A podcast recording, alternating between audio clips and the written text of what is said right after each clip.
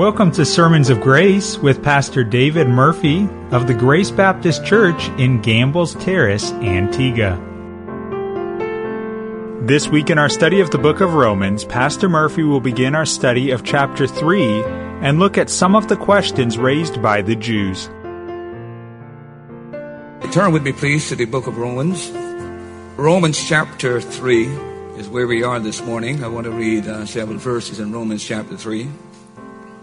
For those of you who have been coming to the church for the past several months, you would know that we have been preaching a series of messages from the book of Romans. And um, we want to pick up where we left off the last session. And that brings us to Romans chapter 3. Follow with me, please. What advantage then hath the Jew? Or what profit is there of circumcision? Much in every way chiefly because that unto them was committed the oracles of God. For what if some did not believe? Shall their unbelief make the faith of God without effect? God forbid. Yea, let God be true, but every man a liar. As it is written, that thou mightest be justified in thy sayings, and mightest overcome when thou our judge. But if our unrighteousness commendeth the righteousness of God, what shall we say? Is God unrighteous who taketh vengeance? I speak as a man. God forbid. For then how shall God judge the world? For if the truth of God hath more abund- abounded through my lie unto his glory, why yet am I also judged as a sinner? And not rather as we be slanderously reported, as some affirm that we say, let us do evil that good may come, whose damnation is just. Let's pray. Father, you've set our hearts and toned our minds to prepare ourselves for your truth.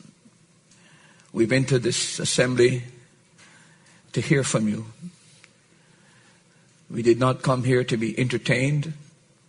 We came here to hear what the Word of God says. And if our motive be any other than that motive, we've missed the whole purpose of church. We worship you in our giving. We worship you in our singing. We worship you in our fellowship one with another. But supremely, we worship you in the preaching of your word. So I pray that you'll give us the discipline of mind to listen, to be engaged mentally, not to put the mind in neutral and just absorb what is said like a sponge, but to think critically, to try to grasp the truths that are being taught. Because they're not just for today, they're meant to affect our lives and throughout our pilgrimage. And to this end, therefore, we ask for your presence. We pray for the Holy Spirit who has been given to the church, who indwells the believer, who has come into this world to do a convicting work in the hearts of men who believe not. And we pray that we would give him the ammunition he needs. We would give him the weaponry, the armory, the arsenal that he needs. And there's no greater arsenal to give him than the sword of the Spirit, which is the Word of God. And so as we present the Word this morning, we pray that the Holy Spirit might take that Word and give us an understanding into your ways, and especially for those that know not Christ, that their eyes may be opened, the scales may fall off, fall off and they may be brought into that secret knowledge called the mystery of Christ, and that they may believe and put their faith and trust in Him. And then, Lord, for those of us who do believe, help us to evaluate what our treasure really is. And may we discover this morning from your word that there's no greater treasure that you've given to us as your people than the oracles of God, the very word of God itself. There's nothing to compare. There's nothing that outweighs it in value. And there's nothing more supreme nothing more preeminent for us as Christians than having the Word of God that's been given to us. Thank you for who you are. Thank you for what you're going to do. And we ask you to work and do what no other man, no other, no man can do. And that is to bring a measure of faith and conviction in the lives of those that sit here. Help me to be honest to your word, to be truthful to your word. Give me simplicity of thought and give me the capacity to explain and bring out the truth of your word in a way that people grasp and understand. But add that dimension of power, the Spirit of God, to give efficacy to your word so that it may do its efficient work in our hearts and bring about some measure of transformation. We pray these things in Christ's name. Amen. Our study of the book of Romans have brought us this morning to chapter 3 of this book. And as we're about to deal with chapter 3, I believe it's important for me to remind you of the arguments that Paul has been making up to this point. Romans is a very logical book. It's very sequential. You cannot understand one section of Romans except you understand what has preceded. It's a closely knit argument that you find in the book of Romans. So beginning in verse number 18 of chapter 1, the apostle Paul has been arguing. And the point the apostle Paul has been arguing is this, that the entire human race is guilty before God and under divine wrath that all men, whether Jew or Gentile, is moral, they're morally guilty before God. To use the words of the apostle Paul, he said this, the wrath of God is revealed from heaven against all ungodliness and all unrighteousness of men. And the key word there is the word all. All. Irrespective. Divine wrath rests upon every human head because man is morally guilty before God. But can you prove that point? And this is where in the book of Romans, the apostle Paul prosecutes his case. And in verses 19 to 32, the apostle Paul proves conclusively, if not exhaustively, that the entire Gentile world stands morally guilty before God and is therefore under divine wrath. This is the, what Paul teaches from verse number 19 to verse 32 of chapter number one. And by the way, Paul wants that the Gentiles, we Gentiles, can never say that we are innocent and we didn't know the truth. Now, if you were to study that particular section, you'll find that Paul gives us two reasons why the Gentile world is guilty. Number one, Paul tells us that God has given to the Gentile world revelation. God has revealed certain things to the Gentile world. And Paul says that God has revealed to the Gentile world in two ways. Number one, God has spoken to the Gentile world through, through creation. That man can look at creation and God, man can know two things.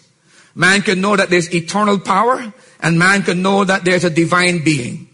See? Paul says creation tells every man that. And then Paul goes on to argue that God has also revealed to man right from wrong. Paul says that God has implanted a conscience in man so that a man can know what is right from wrong. So when it comes to the Gentiles, Paul is saying that every person born in this world has a God consciousness. You are born with a God consciousness in you. The only way you will ever get rid of that God consciousness in you, it has to be purged or you have to be indoctrinated in something else. In other words, God has a microchip in your head. He has pre-programmed you to know that there's a God. And secondly, everyone in here knows right from wrong. Because God has given you a conscience. So all men have revelation. Theologians refer to this as general revelation. God revealing himself through nature and God revealing himself in conscience.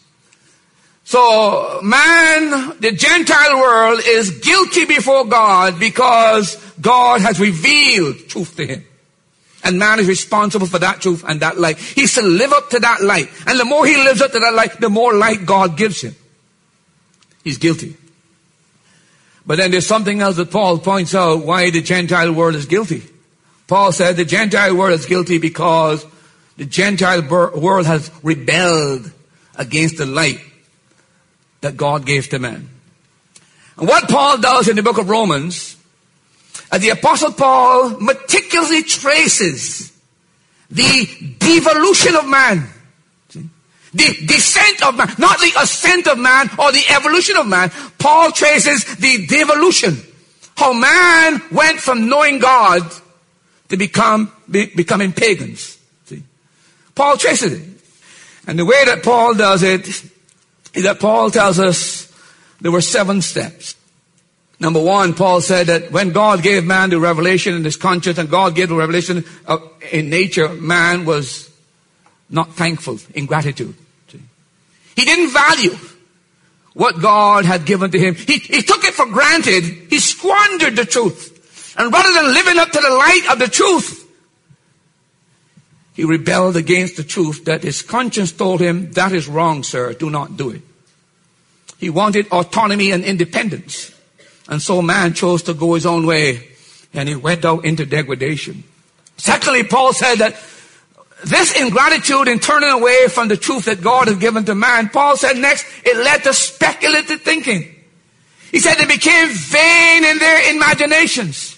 The Greek word there is that they became empty in their re- you call it philosophizing. That's where philosophy came from. See?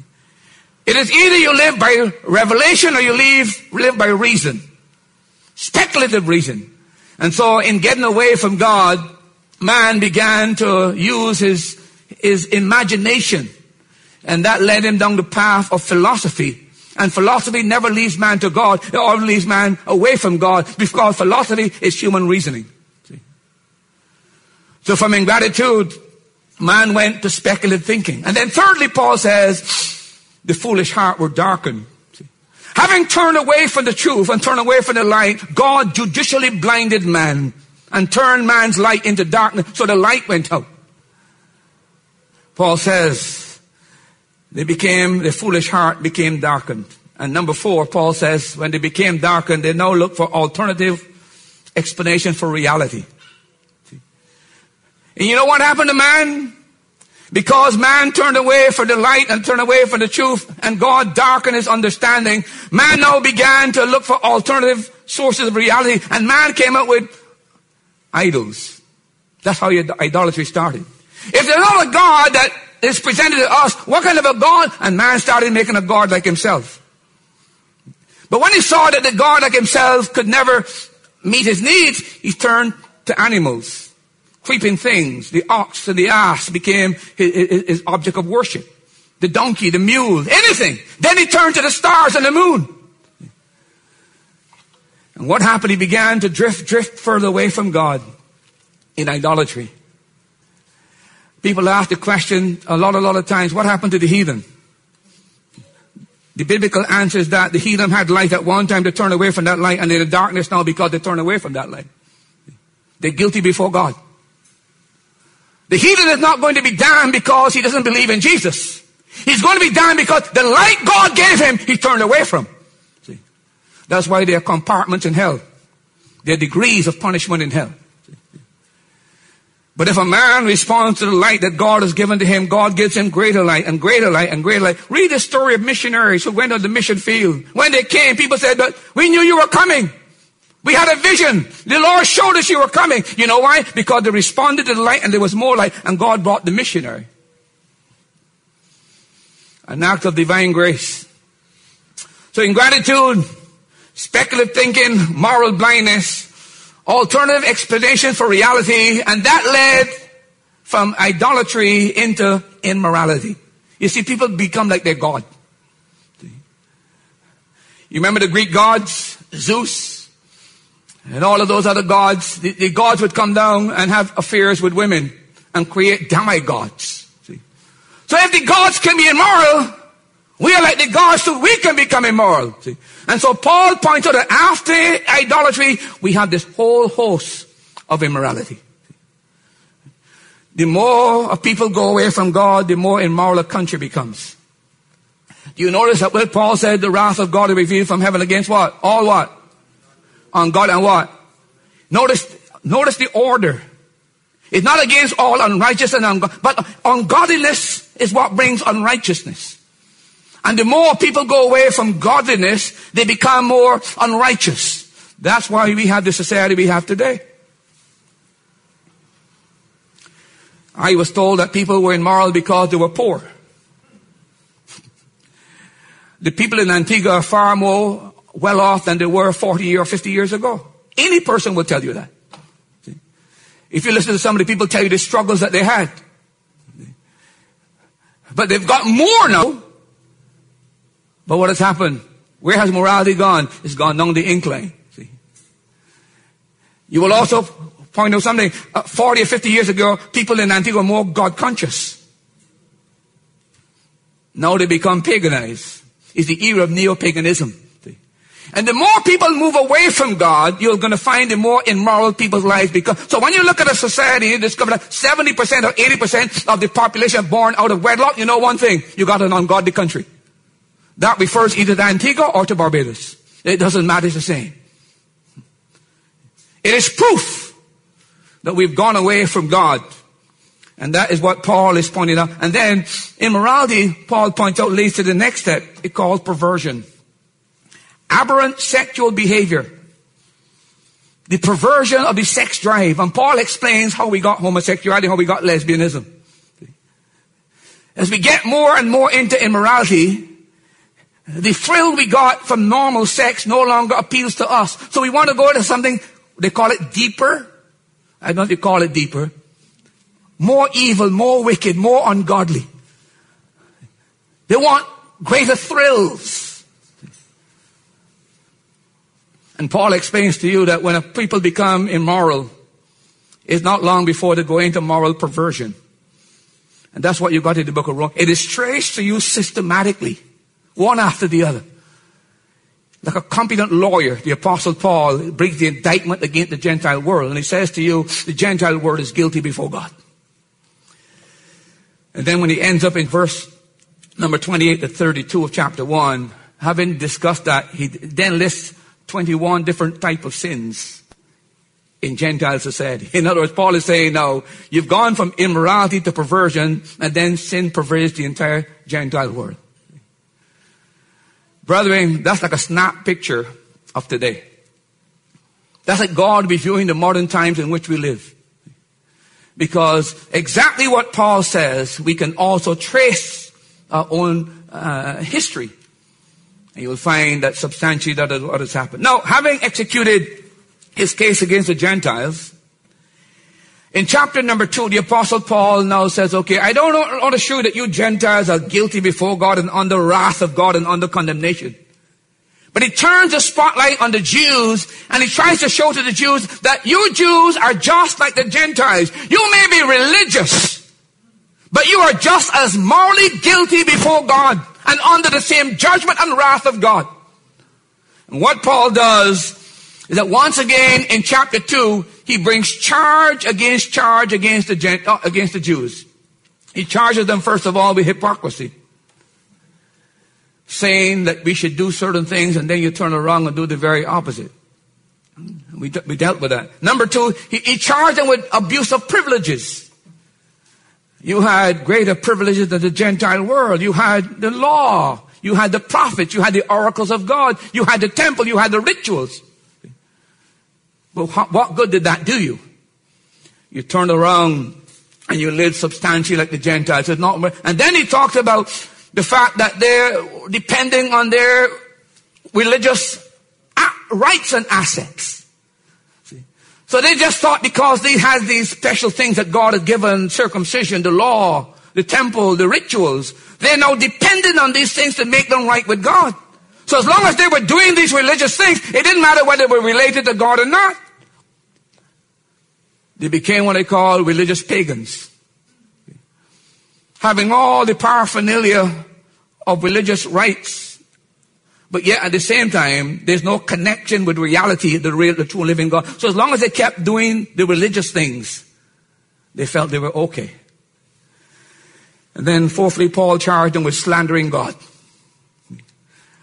Being the very vehicle of the means of actually people misrepresenting God and slandering God.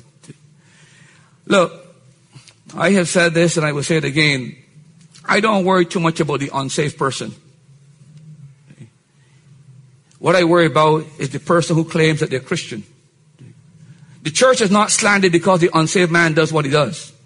The church is slandered because the man in the church who claims to be a Christian lives the way he does. See? That's the problem. And Paul points out to these Jews that they are guilty.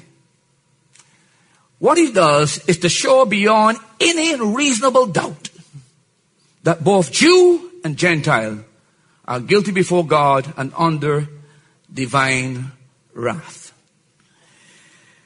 Now, having done that, we now come to chapter 3. And that's what this chapter is going to be all about. Let me tell you what chapter 3 of the book of Romans, what Paul is dealing with in Romans chapter 3. There are three sections to Romans chapter 3. In verse number 1 to verse number 8, you'll find that the apostle Paul responds to certain objections that are raised by the Jews. Because the Jews are saying, how can you put Gentiles and Jew on the same level? Paul, you must be sadly mistaken. Something wrong with you. Your thinking is warped. We, Jews, with all that God has done for us, yet you put us on the same level as the Gentiles, guilty before God, under the judgment of God, under the wrath of God? You're making a mistake there, Paul. So Paul, Paul is now going to respond to that. The, the Jew asked, what advantage did we have? So in verses number one to eight, Paul is going to deal with the objections that are raised to his arguments in chapter one and two.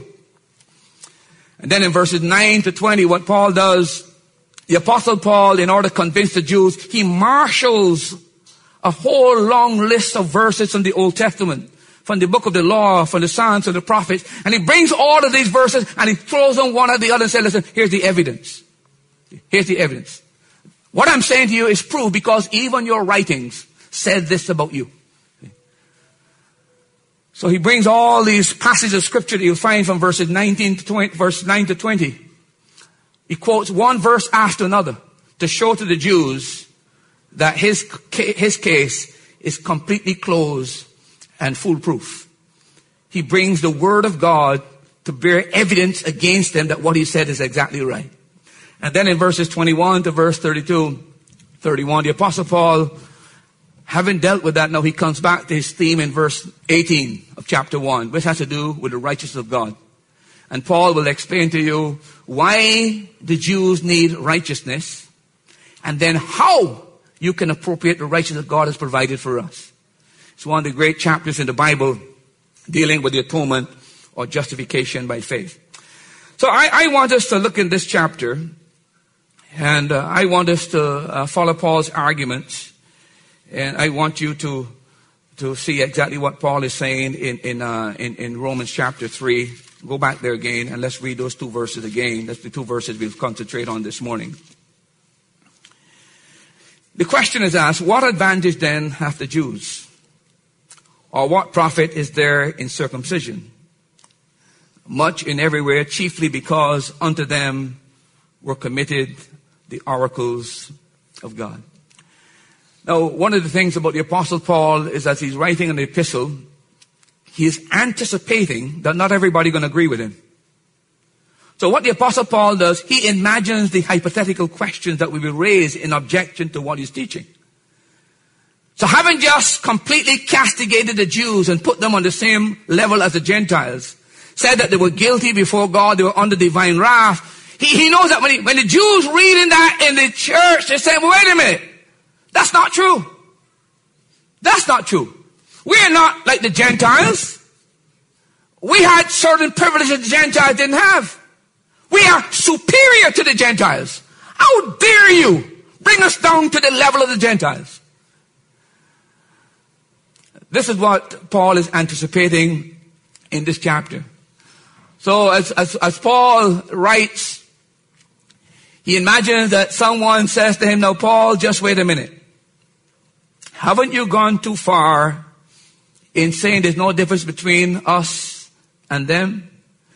Haven't you become so in love with your eloquence that you've lost your reason in your argument? The apostle Paul, don't, are you saying literally uh, that the Jew had no advantage and there was no point in circumcision? Paul, are you saying that when God called Abraham out of the Ur of the Chaldees, and God made a promise to Abraham and made a covenant with Abraham, and he gave circumcision as a sign of that covenant, are you saying that didn't matter? We don't have any advantage. And then Paul, when Moses was at Mount Sinai, and, God gave the Ten Commandments, we were there. We saw God. We heard the voice of God. We got, are you saying that the Ten Commandments made no difference? Paul, your logic is flawed. You can't put us on the same level as the Gentiles. By the way, there's nothing like pride. The people who get stuck up and feel they're better than anybody else. And there's no nation under heaven that have acted in that way more than the Jew. Because he felt he was God's special people. And, and he is. That made him feel so superior to everybody else. And he felt that the Gentiles were in darkness, he was in light, and that he was somehow superior to the Gentiles. So the apostle Paul is anticipating uh, this question that is being asked. And the apostle Paul wants them to know that they have completely misunderstood his reasoning. Paul says to them in effect, listen, I didn't say the Jew didn't have any advantage. That's not, you missed the whole point. What I said to you is this. When it comes to moral guilt, when it comes to the whole matter of condemnation and wrath, I said to you, we're all morally guilty before God. We're under, all under divine. That's what I said. But you know, people like to hear what they want to hear. Paul in no way ever suggested that the Jews didn't have some advantage. But they assumed that because Paul put all of the same equal guilty level, that Paul was saying there's no difference. But Paul is saying there is no difference in respect to sin, guilt, and wrath. But that does not mean that the Jews did not have certain advantages. You see, what has happened? The Jew has raised a straw man. And when an argument is being proposed that you don't like, people always raise some kind of a strong man. They don't deal with the issue that you're dealing with. They try to make you, what you're talking about something else different. And that's what is happening here with these Jews as they read Paul's epistles. They're saying, now wait a minute, Paul. You've given us a false argument when you say that there's no difference between the Jew and Paul has to explain what he means in this passage. So all he has been demonstrating to them is that being circumcised and having the law doesn't mean that you are saved automatically. And by the way, there's a parallel. Being baptized, being in the church, doesn't mean that you're saved automatically. There's a parallel there. The same error of the Jews is the same error of the modern church. If you were to ask some people, why are you going to heaven? Why are you saved? Well, I got baptized. Some people depending completely on the mass. They go to mass and they pay for mass. And they believe as long as they pay for the mass and they have the mass said for them, they're okay. And by the way, you can't argue them out of that false security. The apostle Paul is, is emphasizing the point. You've got the advantage of the law, you had the advantage of circumcision, but having those things doesn't mean that you automatically are in the kingdom of God. Because those are outward signs of an inward reality. And if you have the outward sign, but you don't have the inward reality, you don't have the real thing. A man became a Jew, and he was born into the Jewish family, but at the point of circumcision, he was a, he came into the family. But if that man did not bow to Jehovah, all the circumcision in the world that he had, he could have had it circumcised a thousand times. He's still outside the kingdom. But he had this outward sign. And because he was born into a certain race called the Jew, and he was depending upon that, and Paul says that's not the case, it's not going to work. As a matter of fact, if you look at chapter 2 and verse 25, the apostle Paul could have said to them, look, I agree with you that the Jews had certain benefits and certain advantages. Look at what he said in verse number 25 of chapter 2. He said, for circumcision verily profiteth if thou keep the law. But if thou be a break of the law, the circumcision is made of uncircumcision. So Paul's arguing, yeah, it, it, there was value in you being circumcised. But if you were obedient to the covenant, then there's value to you. But if you get circumcised and you're not obedient to the covenant, it's a waste of time. Let me put it this way for those of you who are Christians, see? Or who make a profession. It's no use you professing to be a believer and don't obey God. Did you hear what I said? It's no use you professing to be a Christian and don't live in obedience to scripture. All your profession in the world means nothing unless it is followed by obedience to Him. I know that bothers some of you. But you read the Bible very carefully. It's called the obedience of faith. When you put your faith and trust in God, God creates in you a desire to obey Him. It's a new nature that's implanted in you. If you find that after you made a profession of faith, there's no desire to obey God, I want to tell you, you got something, you don't have the real thing. You just don't have the real thing. And that brings me to, to what Paul uh, begins to talk about the explanation uh, Paul gives in response to this matter. Uh, notice what Paul says. He said, What advantage then hath the Jew? uh, what profit is there in circumcision? He's now responding much in every way. They had a great deal of advantages, chiefly because they were committed, to them were committed the oracles of God. Now, it's a fascinating verse, by the way. The, the, the, the Jews asked us, so wait, what was our, what was our advantage then? Did we now have an advantage? And Paul said, I'm going to tell you what your greatest advantage was. And then Paul gives a, uh, makes a fascinating statement that it, it, it, it is, I wouldn't say it is surprising, but let me ask you a question. If the Jew were to ask you what advantage did he have over the Gentile, well, how would you respond to that? I'm not too sure that you would have responded the way that Paul did. I wonder if you would have said, well, you know, the great advantage of the Jews, they had, they had Abraham as the progenitor the man that started the Jewish race. Or I wonder if you said, you know, the greatest, uh, the greatest thing you had was Joseph, the great prime minister of Egypt. Or somebody would say, you know, the greatest man was Moses. Was there ever an administrator, a military man like Moses? The great lawgiver? Or maybe somebody, the greatest they had was Joshua, the man that led them into the promised land. Or somebody, the greatest they had was Isaiah the prophet, Ezekiel the prophet. Would, would we not been thought to say those kind of thoughts? But the important thing is this. When Paul is pointing out what advantage the Jew had over the Gentiles, he says to them, you had one supreme advantage over the Gentile world. And Paul is saying the thing that you had was the oracles of God.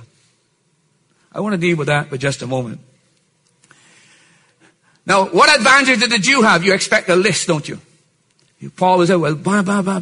Here's the advantage. But Paul said, no. You want to know what advantage you really had? Here it is. You had the oracles of God. That is the supreme thing.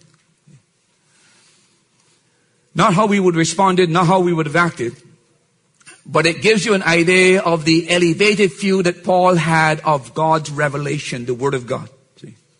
In Paul's mind, there is no greater gift than the word of God given to the Jews. Nothing compares with it. Everything pales in comparison. Now, there's some words that uh, Paul uses here that raises some interesting points. And let me just draw them to you. First of all, the word chiefly. The word translated chiefly uh, in literally, it should be first of all. But you know what? When Paul says first of all, you expect what? Second of all, third of all, fourth of all, but there is no sequential after. There's no sequence after. He doesn't say first of all, second of all, third of all. Paul said first of all. By the way, in, in, chapter 1 and verse 18, when he's writing to the believers, he said, first of all, I want to thank God for your faith that is, is broadcast throughout the whole world. But you never find, again, secondly, I want to thank God that you did this. No, first of all. Now, what, what Paul is saying here is that first in importance. The supreme thing that you have that distinguishes you from the Gentiles. The preeminent thing the preeminent advantage that you have is that you have what is called the oracles of God. Is your greatest advantage. So that's the first word that Paul used chiefly. He's saying here the preeminent thing, the most important thing that you have is the word. And then the next word that is used in the King James is to you were committed. Again, in the Greek language, it is far more stronger than that. What it says in the, in the Greek language, to you were entrusted. God has given to you a stewardship. Something that belongs to God has been entrusted to you as a steward. And you're responsible as a faithful steward to guard that. So he's saying to the Jews, the great advantage you have was that God gave you a preeminent responsibility. And that preeminent responsibility is that God entrusted you with the oracles. I wonder how we see the Word of God. Do we ever see it that way that the preeminent thing that the church has is not the pews and not the building and not the microphone and not the singers? That the preeminent thing that God entrusted to the church is the Word? That the church is the pillar and ground of truth? And that's our supreme gift that God has endowed the church with. Committed. So they're to look after, they're to keep it, they're to guard it, they're to protect it. There are the guardians of truth. And then the other word that is used here is the word oracles of God. Now if you go through the Bible, you'll find that that expression is only used four times in the Bible. Uh, in Acts chapter 7 and verse 38. You remember when Stephen is giving his defense before the, the council? And what Stephen does is to show in the history of Israel a consistent process of rebellion. And what Stephen in his defense, they're charging Stephen is going to be stoned. And what Stephen does, he reaches into the files of Israel's history. And he shows them at every stage in your, in your journey, every stage, when God raised up a man you rebelled against him, whether it be Moses or Joshua, every time in your history, there's a, there's a mark every time. Rebellion, rebellion. And then he said to them, and even now you're resisting the Holy Spirit. But it's interesting in, in, in Acts chapter 8 when he's talking about Moses, and he's talking about how they rejected Moses and rebelled again, even though Moses, God had raised up Moses to be a servant. He said, this Moses is one to whom had God had given the living oracles of God. The man that was given the living oracles of God, you rejected. You rejected Joshua. You rejected the Christ and now you're rejecting me too. And then he said, ye stiff-necked and uncircumcised and hard in ears. You always do resist the Holy Spirit. But the point I'm making here is, Paul, uh, Stephen is saying, that God gave to Moses the oracles of God. The word in the Ten Commandments, the oracles of God. See? And then the next time you find that word is in Hebrews chapter 5 and verse 12. The apostle Paul, in that particular passage, Hebrews chapter 5 and verse 12, he's remonstrating and complaining about the dullness of the believers. Paul has got some profound truths to teach to them. You know what Paul wanted to teach to them in Hebrews chapter 5? Paul wants to teach them about the order of Melchizedek, that Christ is a priest after the order of Melchizedek. It is one of the great mysteries of the Bible, and he wants to open up that truth to them. But Paul says, now I want to teach you this profound truth. I find that you're dull of hearing. And I need to go back to the elementary things of the oracles of God. I want to teach you something more profound, but you're not able to handle it, and I must go back to the basics. But notice again, Paul is referring to the oracles of God. The simple things of the word. And then the third time that this word is used is found in 1 Peter chapter 4, where Peter says, if any man speak, let him speak of the oracles of God. And the fourth time is when we have it in this text. So what we mean by the oracles of God is divine utterance, divine revelation. Uh, and when it talks about the divine oracles, the divine revelation, it's talking about the actual words. Not the just ideas, not the just the thoughts of God, but the very words of God. See? Not the mere sentiments of scripture, but the very words of God. And Paul is saying that you Jews had this advantage that God had given to you his word. So in Acts chapter 7, Hebrews chapter 5, and 1 Peter chapter 4, it's all referring to the, the words of God. The very words that God, when God gave the Ten Commandments, He didn't give thoughts, He didn't give ideas, He gave words. It is called propositional truth. Now the reason why I'm emphasizing that, by the way, is because those of you who are aware of what is happening increasingly again and again in modern translations is that they're saying we, we, you know, what we need is to just express the thought of the scriptures. The idea of the scripture, not the words of the scriptures. A very dangerous thing. Very, very dangerous. Because God doesn't give us thoughts and ideas, God gave us words. All scripture is given by what?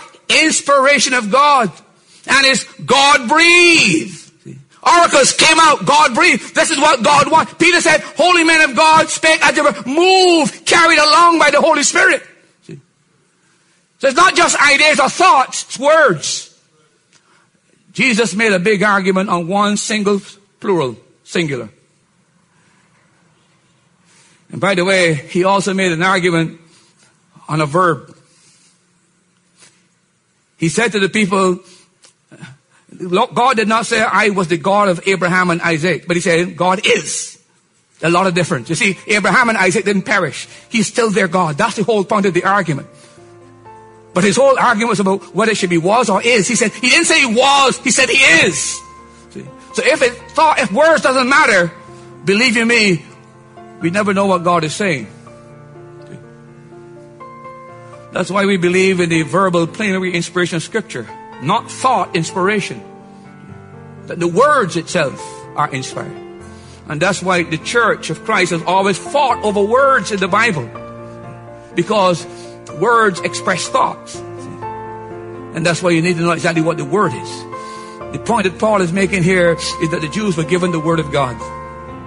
That is what Paul is saying in this chapter. Be sure you join us again next time here on Sermons of Grace as Pastor Murphy shows us why the Word of God is the greatest, supreme gift ever given to the Jews.